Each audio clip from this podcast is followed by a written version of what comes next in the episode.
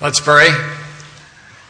Father, what a privilege to listen to ancient words, realizing that since they were recorded generations ago, they have been completely true and completely life-changing. We thank you for the privilege of listening to these words and pray that you will use them in our lives, in our hearts, in our minds, to open our eyes to you and to draw us to yourself. Thank you for this time. We pray your blessing upon it in Jesus' name. Amen. It's great to be back. I told Pastor Van several months ago, don't expect us during summertime. We're out of here. So we were here on June the 2nd to preach on commandment number, I don't remember what, don't murder. And we have not been here since then. We've been in Hagerstown, in Durwood, Maryland, in Richmond, Virginia, in Bowie, Maryland. I've preached almost every Sunday. But it is great to be back.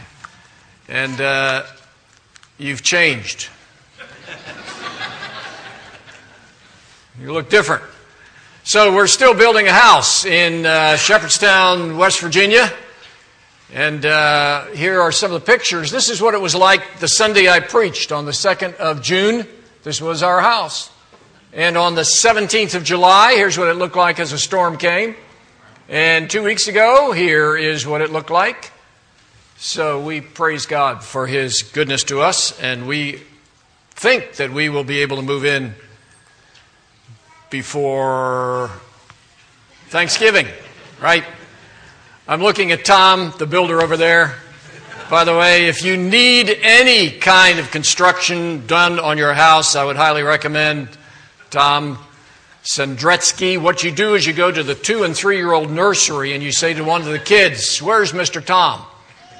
And you'll find him. He's doing an excellent job, and we are looking forward to moving in. This fall, I am teaching in Sunday school parables. We're going to talk about parables, specifically parables in Luke. So I'd encourage you to join us. And then on Wednesday night, for the men, I'm teaching Romans 6, 7, and 8, which is a passage of Scripture that has been so beneficial to me. On Tuesday night, for Appalachian Bible College, I'm teaching Synoptic Gospels. I would encourage you to think about joining us, getting college credit, studying Matthew, Mark, and Luke. So I'm asking the question today that is supposed to be the summary of what we've done for 4 months. And the question is, why study the 10 when we're under grace? Or perhaps you've asked the question with this emphasis.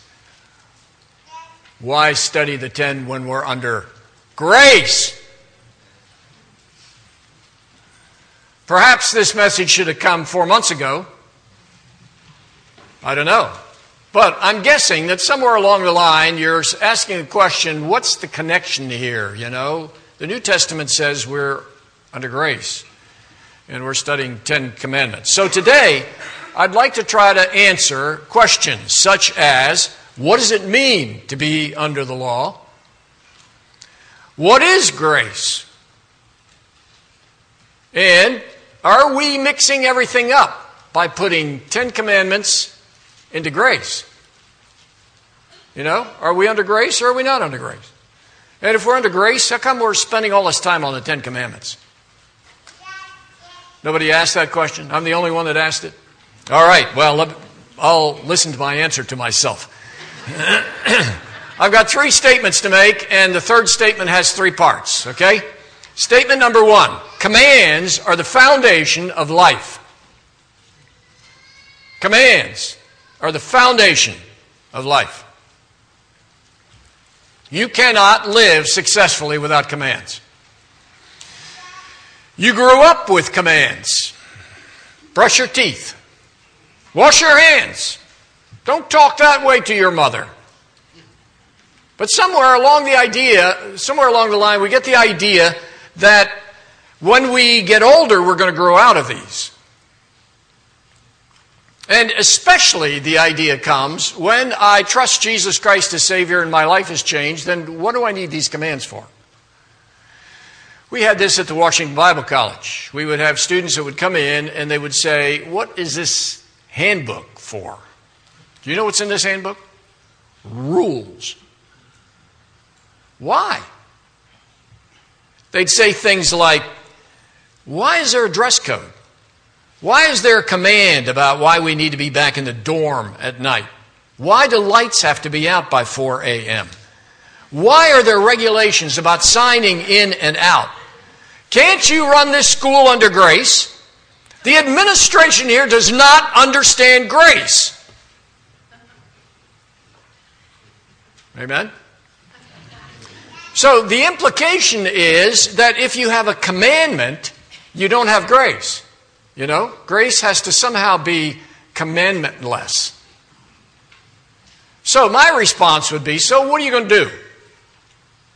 And the response that I would get would be things like, well, you live by love. You love God, you love one another.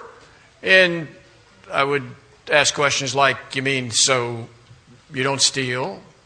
Yeah, no, you don't steal. And you don't talk other people down? No. And you're honest with them? Yeah. And I'd say, that sounds sort of like the Ten Commandments, you know? Love God, isn't that commandment number 1? Don't steal? Is that number 8? Don't talk other people down? Is that number 9? You know? You can't live without commandments. Commandments are an inherent part of all of life. Martin Luther said something connected with something that comes out like, love God passionately and do what you want. And there sort of is that idea that if I love God, I don't really need commandments. My question to that would be this. What do you mean by love God? How do you know you're loving God? What does loving God involve? Jesus said, if you love me, keep my commandments. Can you love God and not keep the commandments? Can you love God and forget the commandments? See, you can't get away from this commandment idea. So, let me illustrate the New Testament under grace and what Paul says to us under grace. I'm in Ephesians chapter 4, beginning in verse 25. This is my text for the day.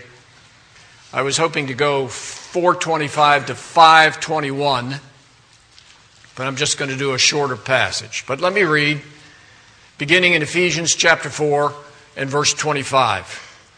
I've put on the board this passage. I've put on the screen this passage, and you'll notice certain capital letters. Every time you see a capital letter, that's a command. Okay, that's in the imperative in the Greek. Here we are in verse 25. Therefore, laying aside falsehood, speak truth, each one of you with his neighbor, for we are members of one another. Be angry, and yet do not sin. Do not let the sun go down on your anger. And do not give the devil an opportunity. He who steals must steal no longer, but rather he must labor, performing with his own hands what is good, so that he will have something to share with one who has need. Let no unwholesome word proceed from your mouth, but only such a word as is good for edification, according to the need of the moment, so that it will give grace to those who hear. Do not grieve the Holy Spirit of God, by whom you were sealed for the day of redemption. Let all bitterness and wrath and anger and clamor and slander be put away from you, along with all malice.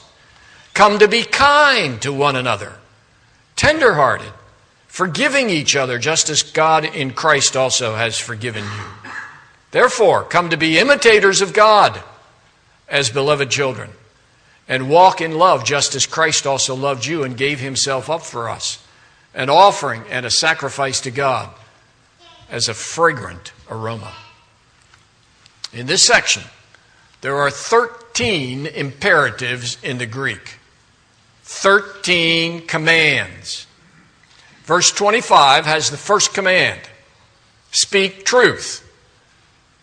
That sounds like it's close to one of the 10. You know, in Matthew 5, when Jesus interpreted the 10 commandments, he said, let your yes be yes, your no be no. Speak truth. Command number 2, verse 26 and 27, the one about anger, sounds like one of the 10. Remember how Jesus interpreted the commandment against murder to include hate and anger against your brother. Last time we were here, I spoke on this command, don't murder. Jesus said in Matthew 5:21, I'm reading Matthew 5:21. You have heard that it was said to those of old, you shall not murder, and whoever murders will be liable to judgment. But I say to you that everyone who is angry with his brother will be liable to judgment. Whosoever insults his brother will be liable to the council, and whosoever says, you fool, will be liable to the hell of fire. See what he's doing? Commands. Command number 3, verse 28. Don't steal. Isn't that similar to command number 8 in the 10 commandments? But you'll notice it goes further. Commandment number 8 has 2 words, don't steal. This command starts there but continues by saying, but rather let him labor, he must labor, performing with his own hands what is good, so that he will have something to share with one who is in need.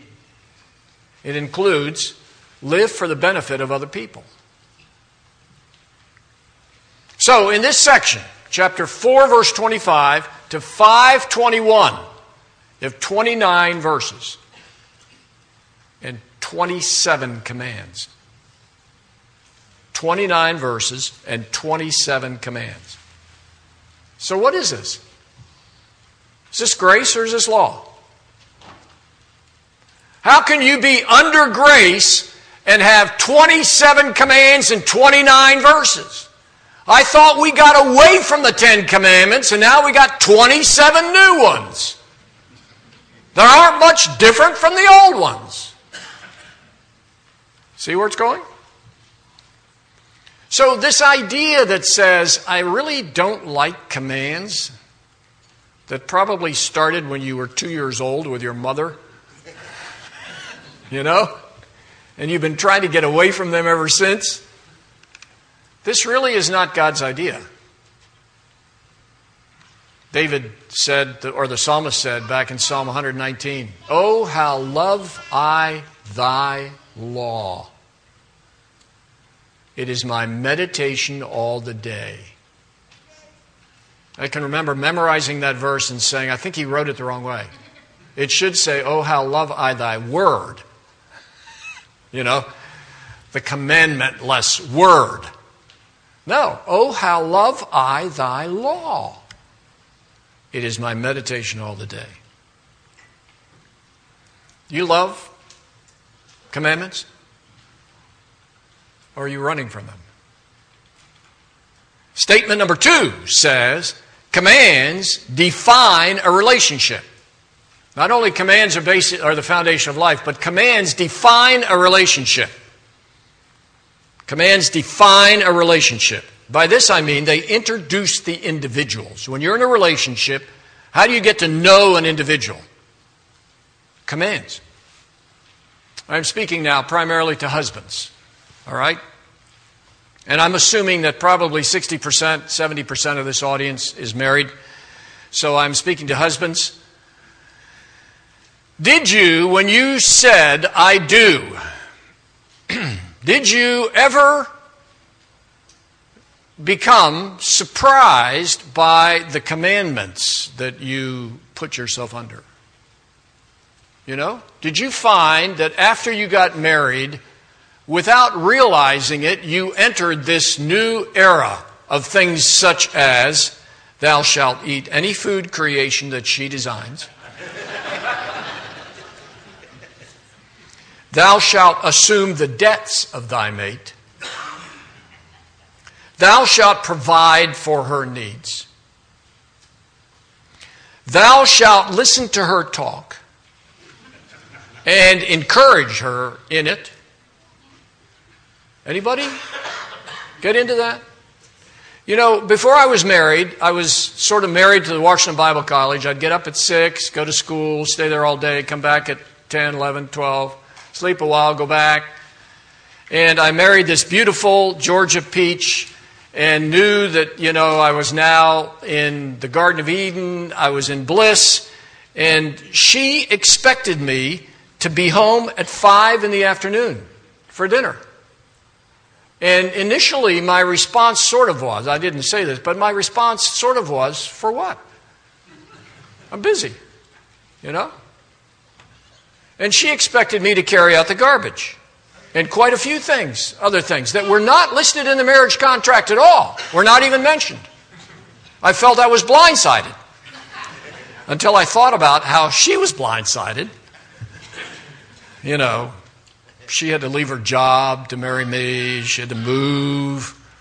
She had to learn to improvise on very little. She had to be ready for strangers that I brought home unexpectedly.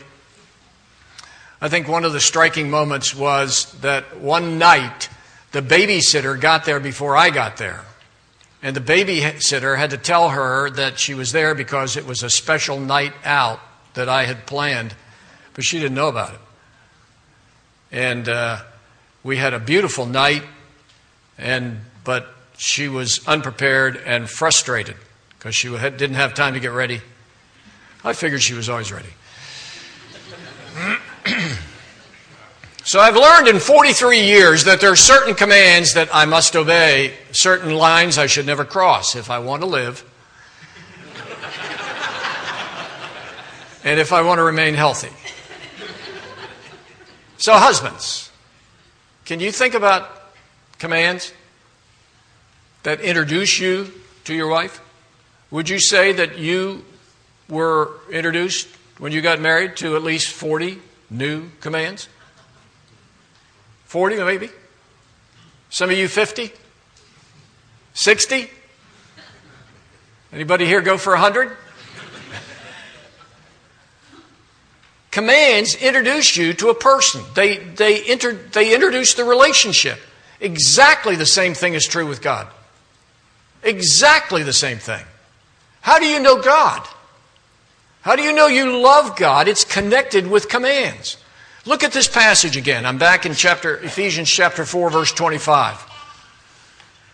4:32, excuse me, I'm in Ephesians 4:32. And be kind one to another, tenderhearted, forgiving one another, even as God for Christ's sake has forgiven you. We're commanded to forgive because we've been forgiven.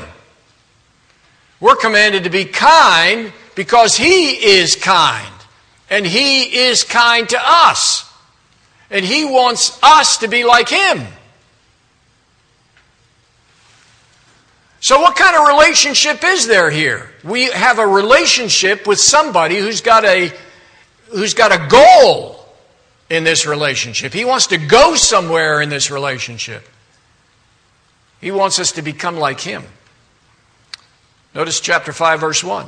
Therefore, be imitators of God as dear children, and walk in love as Christ also has loved us and given Himself for us, an offering and a sacrifice to God for a sweet-smelling savor, sweet-smelling aroma. Here's a definition of the relationship. You're in His family, completely forgiven. Now what do? He wants you to be like Him.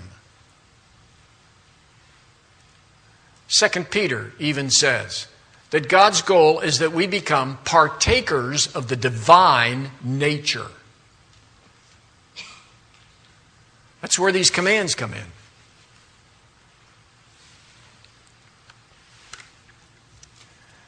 So there are many pictures of the new relationship that God has brought us into. We've been brought into a family. It talks about the family. And we get the picture of the family of God. And there are a series of commands that are tied in with being family, with family life. Love one another. Meet your brothers and sisters. Bear one another's burdens. Share their problems. That's all family life. The relationship with God is one of family.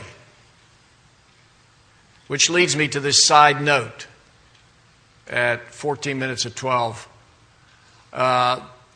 For any of you who are interested in adoption, there are a lot of adoption possibilities of kids between 2 and 6 out of Texas.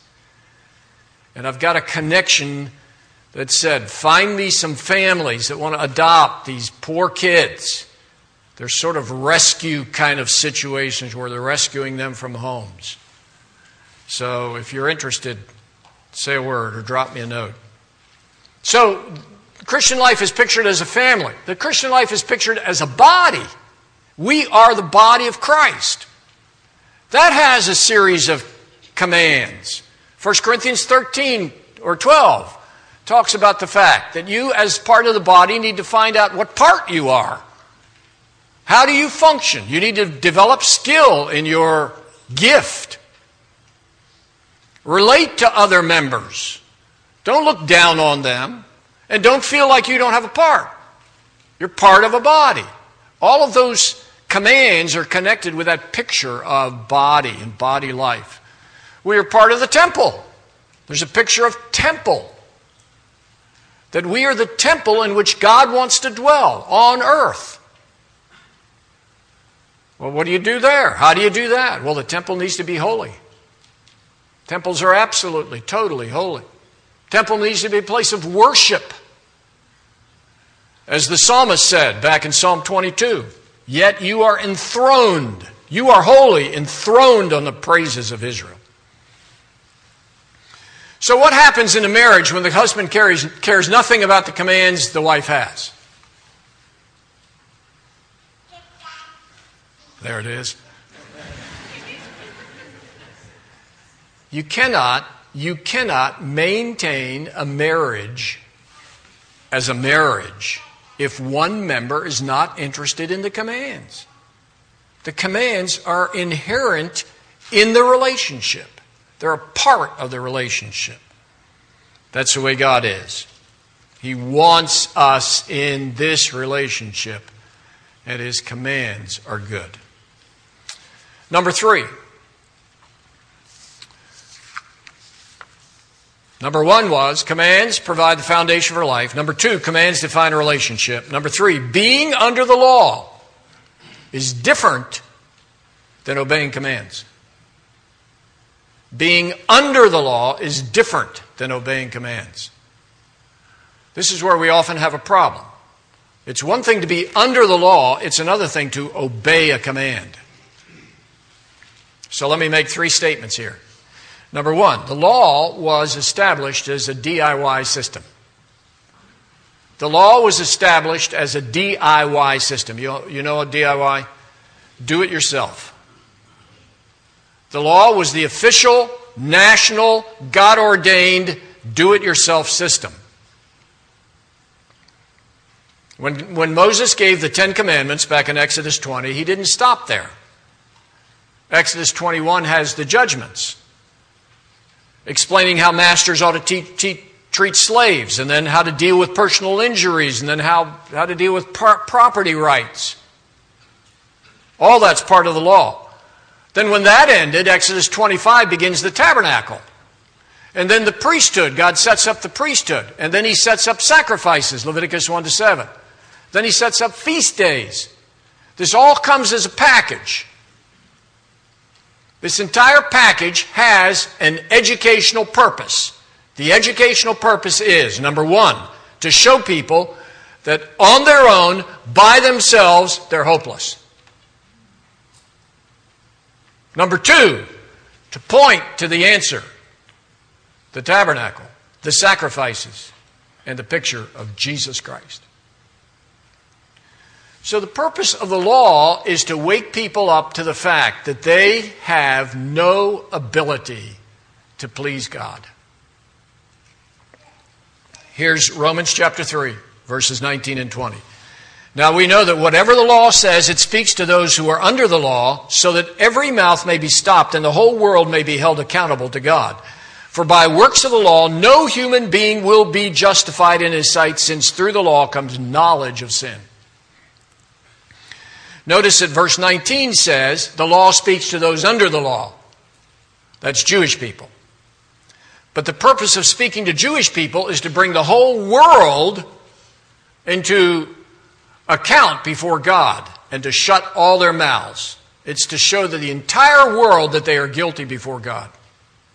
Because, verse 20, by works of the law, no human will be justified in his sight. The purpose of the law was never to save people. The purpose of the law was to unsave people. And before a person gets saved, they first have to get unsaved.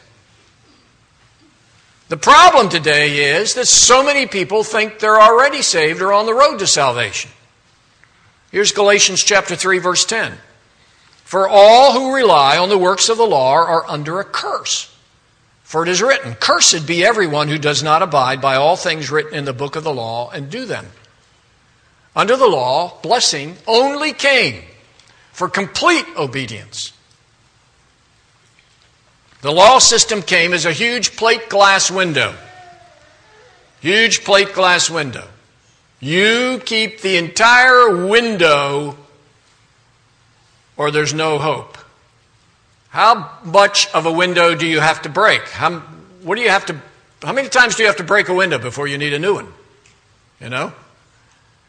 You have to break it in 2 places? Break it in 5 places? No, 1 break and you need a new window. It's the way the law was. The law expected complete, perfect obedience. It couldn't be satisfied with anything less. So the law was God's disapproval system. The law was continually saying, sorry, not enough.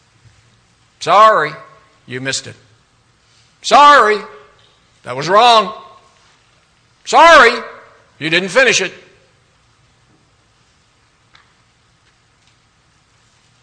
Why would God set up something so depressingly failure-prone? Why would God give this to a group of people that only ground them down into the ground and said, sorry, sorry, sorry, sorry, you can't do it?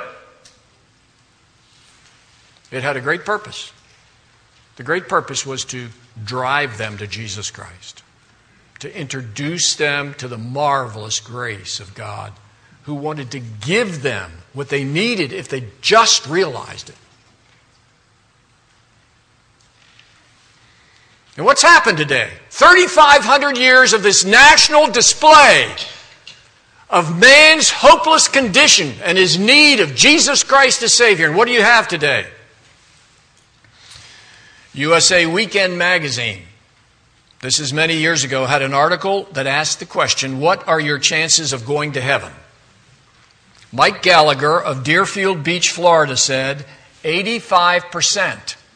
I don't think the entrance exam will be that tough. Sylvia Gibbs of Hammond, Indiana said, my chances are slim, maybe 50-50. You have to be more than a nice person. But I'm still in the running. To go to heaven, she said, you have to be a good person, someone who's humble and doesn't just do good things to prove they're good. Whatever that means. I find these answers discouraging because they show no understanding of the Ten Commandments and the purpose originally of the Ten Commandments. They still hold out hope for their do-it-yourself method of achieving heaven. I'm still in the running. I don't think the entrance exam will be that tough. The purpose of the law for 3,500 years has been to stamp the word impossible on all human ability to make it. And we've got a whole world that still thinks they can make it. That's why the law is so important. That's why the law system is so important. Billy Graham says, when I preach law. Absolutely. That's the way to do it. People need to hear, thou shalt not covet. Don't steal. Need to realize the fact that they're guilty. Hopelessly guilty. Now, in contrast to that, number two here, grace is a beggar system. Grace is a beggar system. I used the word beggar intentionally. Beggar system. There are times when the definition of a word is extremely important, and one of those words that is so important is the word grace. Grace is sometimes translated by or defined as G-R-A-C-E, God's riches at Christ's expense. And that's a good explanation. It needs a little additional explanation to it. But it means that God gives us freely gifts that somebody else pays for.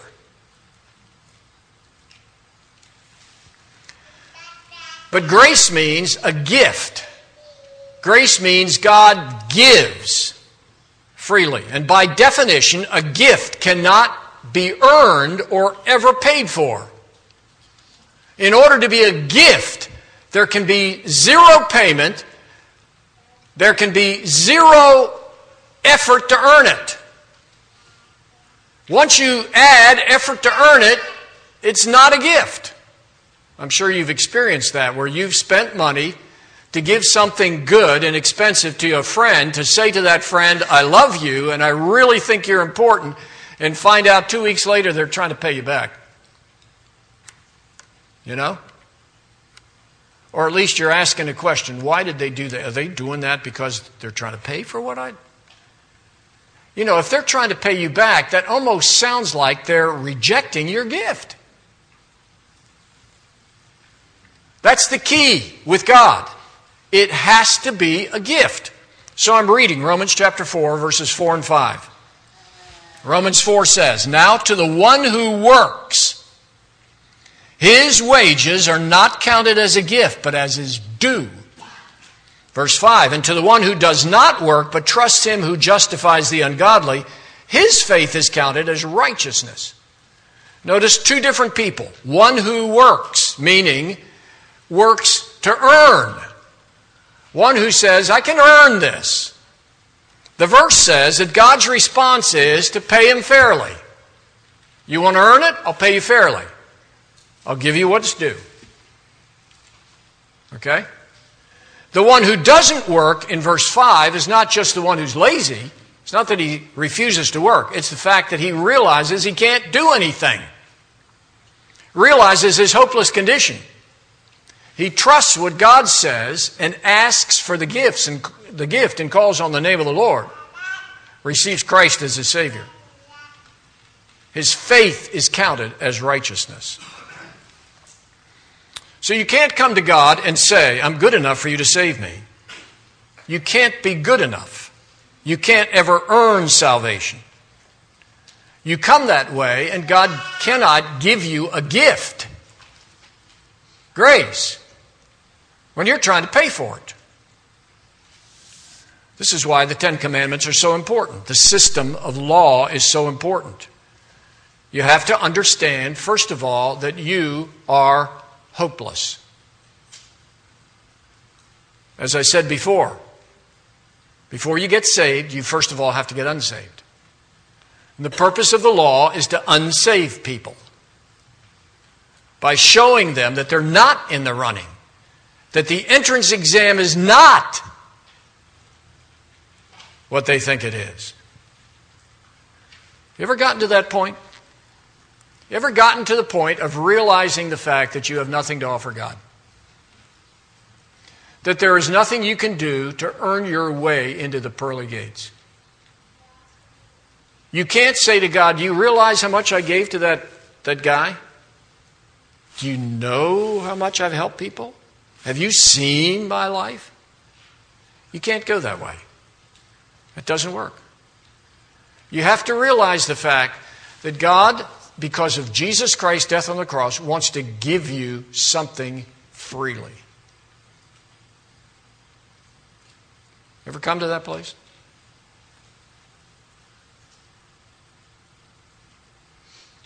Salvation means that I come as a beggar with nothing to offer to a God who has paid for it all and wants to give it to me. If you've never come that way, I would encourage you today to make sure that your relationship with God is based on grace, not on works. I'd be happy to talk to you. If you want to talk, I'd be happy to talk. Or talk to an elder. The truth is that we will never pay for God's gifts. Never. Before we receive them, after we receive them, God will remain eternally uncompensated for His gifts. Eternally. Well, you say, how do you respond then? You respond with thank you. Here's Psalm 100. Enter His gates with thanksgiving. Enter His courts with praise. Give thanks to Him. Bless His name, for the Lord is good. His loving kindness is everlasting. His faithfulness to all generations. You ever thank God for what He's given you? You sure you've received His grace? You know, it's a sad thing to live a life of a thief and a murderer and wind up in hell.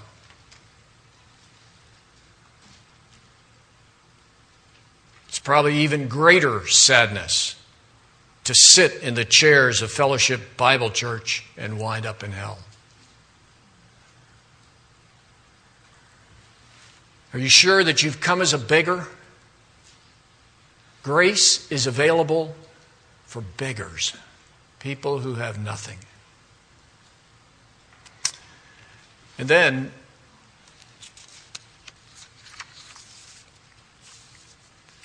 I'm going to do it, okay? Let me add statement number 3 here. Grace puts us in a new relationship. God's grace puts us in a new relationship. He wants to give you something with no effort on your part that will completely change your relationship. She was poor. She grew up on the wrong side of the tracks in a small shack with her mother and grandmother. Didn't have much opportunity for advancement, since advancement rarely visited that side of the tracks. After high school, she found minimum wage jobs to help her feed her increasingly sick mother and dying grandmother. She finally landed a job at not much above minimum wage at a shoe factory. To avoid any trouble or misunderstanding, her new employer handed her a 17-page manual which contained rules and conditions she was expected to agree with and work under. He agreed to pay a certain amount of wages per week with provision for sick pay, vacation, coffee breaks, proper working conditions, and a couple other fringe benefits. She was to agree to work 48 hours a week, beginning at 7:30 a.m. and produce a certain amount of work. Other expectations were also listed. She was to agree to them, sign the last page of the employment manual. Failure to abide by the rules would break the contract. She would be subject to discipline, loss of pay, termination of her contract. She signed the contract, placed herself under the law, and began her job. Things did not go the way she expected. It went much better. Within a year, she'd fallen in love with her employer, and he with her, and he had proposed. She had accepted. They got married. They got married, and in the process, she found out to her surprise that he was one of the richest men on planet Earth. And so, the day of her marriage, she became an instant millionaire as well as the talk of the town. Question. What happens to the contract she signed back there on the employment manual?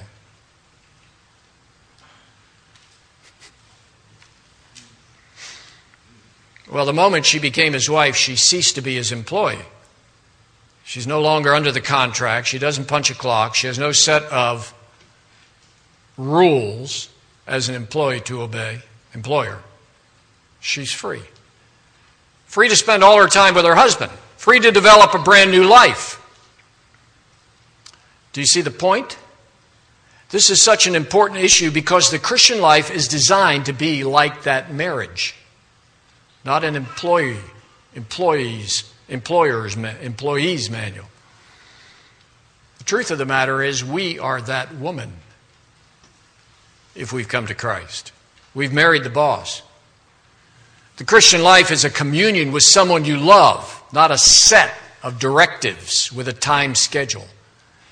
The Christian life is listening to a person, not setting out on your own to do the best you can. What this is saying is we are not under the system. Now, statement number 4. Free people who are married to the richest person in the universe can put themselves under the old DIY system. You see, once you come to Christ as a beggar, Jesus Christ wants us to live as beggars. He wants us to live trusting Him for what we need, for the supply of our daily lives. And it's much easier, since we're in the habit, of going back to the old system of saying, let me prove how good I am. Let me show you what I can do here. You know? I'll do it better than anybody else. See, that's the old system of viewing God's commands as performance. I am going to perform. The new system has the same commands, but they're in a love, a marriage relationship. The commands don't change. It's the relationship that is so different. Here's Galatians 3:10 again. For all who rely on works of the law are under a curse, for it is written, cursed be everyone who does not abide by all things written in the book of the law and do them. Do you see the word rely? Rely. Rely. The difference between law and grace in your life is what you rely on. Are you relying on your ability to produce, to perform? Grace is relying on God's supply of my needs. Grace is relying on relationship with Him, fellowship with Him, walking with Him. So what do? We live with our new husband. We walk by the Spirit. We listen. We obey. We ask Him for ability. We spend time with Him in His Word and in prayer. I think one of the clearest passages on what the Christian life is like is Matthew 11:29-30. Jesus said, take my yoke upon you and learn from me, for I'm gentle and lowly in heart, and you will find rest for your souls. For my yoke is easy and my burden is light. This is a command. You take my yoke. But the command is a picture. It's a metaphor. Yoke. A yoke implies harnessing two animals together for work. Think about that picture and that command. What does it mean? It's a command to one person. Take my yoke. Who's in the other part of the yoke? You're just getting into one part of it. Who's in the other part? Jesus said, it's my yoke. He's in a yoke? What's he doing in a yoke? He's in a yoke. So what does that mean? That means that if you're exhausted, it really doesn't matter, because the other side of the yoke is all-powerful. If you're brain dead and you feel completely stupid, it doesn't matter, because whoever is in the other part of the yoke is omniscient. See, the whole thing is not based on performance. The whole thing is not based on what you can do. It's not an issue of, are you strong enough? Are you perfect enough? Are you wise enough? Do you have the artillery? The question comes down to, are you in the yoke?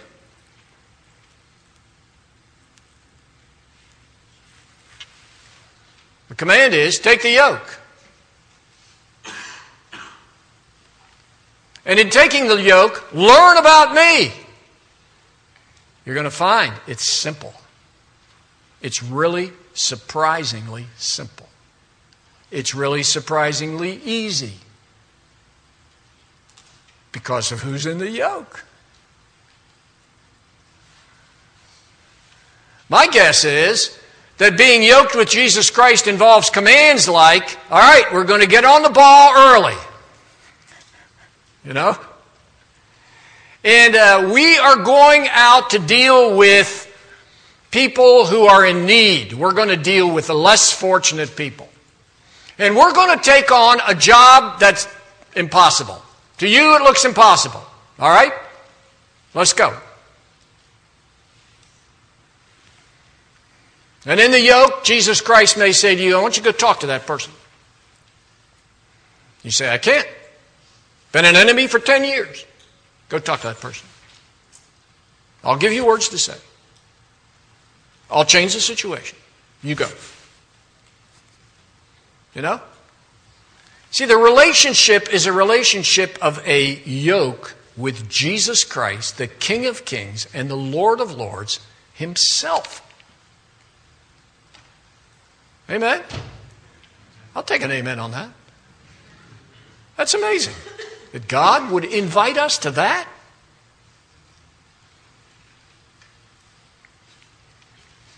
So it's not an issue of what we can do. Life is an issue of what he is doing and whether we join him, whether we are with him. So I trust this has helped a little bit for you to see the difference between law and grace. Grace is not a system that has no commands. Grace has plenty of commands, all kinds of commands.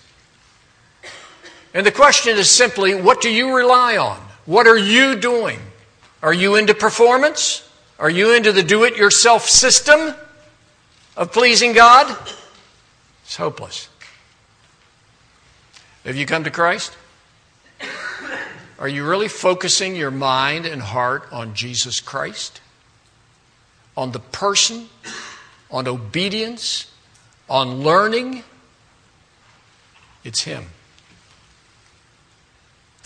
So let me end with Ephesians chapter 5, verse 25 at 12:14. Ephesians 5, 25. No, let me end with this. I've changed my subject. I remembered. I picked this up.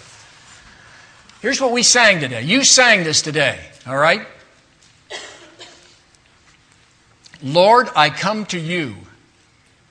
Let my heart be changed, renewed, flowing from the grace that I have found in you. And Lord, I've come to know the weaknesses I see in me will be stripped away by the power of your love. Hold me close. Let your love surround me. Bring me near. Maybe you should quote it. Draw me to your side. And as I wait, I'll rise up like the eagle, and I'll soar with you. Your spirit leads me on in the power of your love. Isn't that great? We sang that. You sang that. Did you mean it? I would encourage you this week to live this week with Jesus Christ, to be in the yoke with him for the purpose of obeying his commands with all your heart. Let's pray. Father, what a privilege to be yoked with the one who is fairer than 10,000, the bright and morning star, the King of Kings. And we are privileged to be yoked with him. I pray if there's someone here who has never trusted Jesus Christ, has never come as a beggar to receive your grace, that they might do that today. And I ask that you will strengthen us, encourage, guide, direct, empower us, that we might obey you fully with all our hearts. Thank you. In Jesus' name, amen.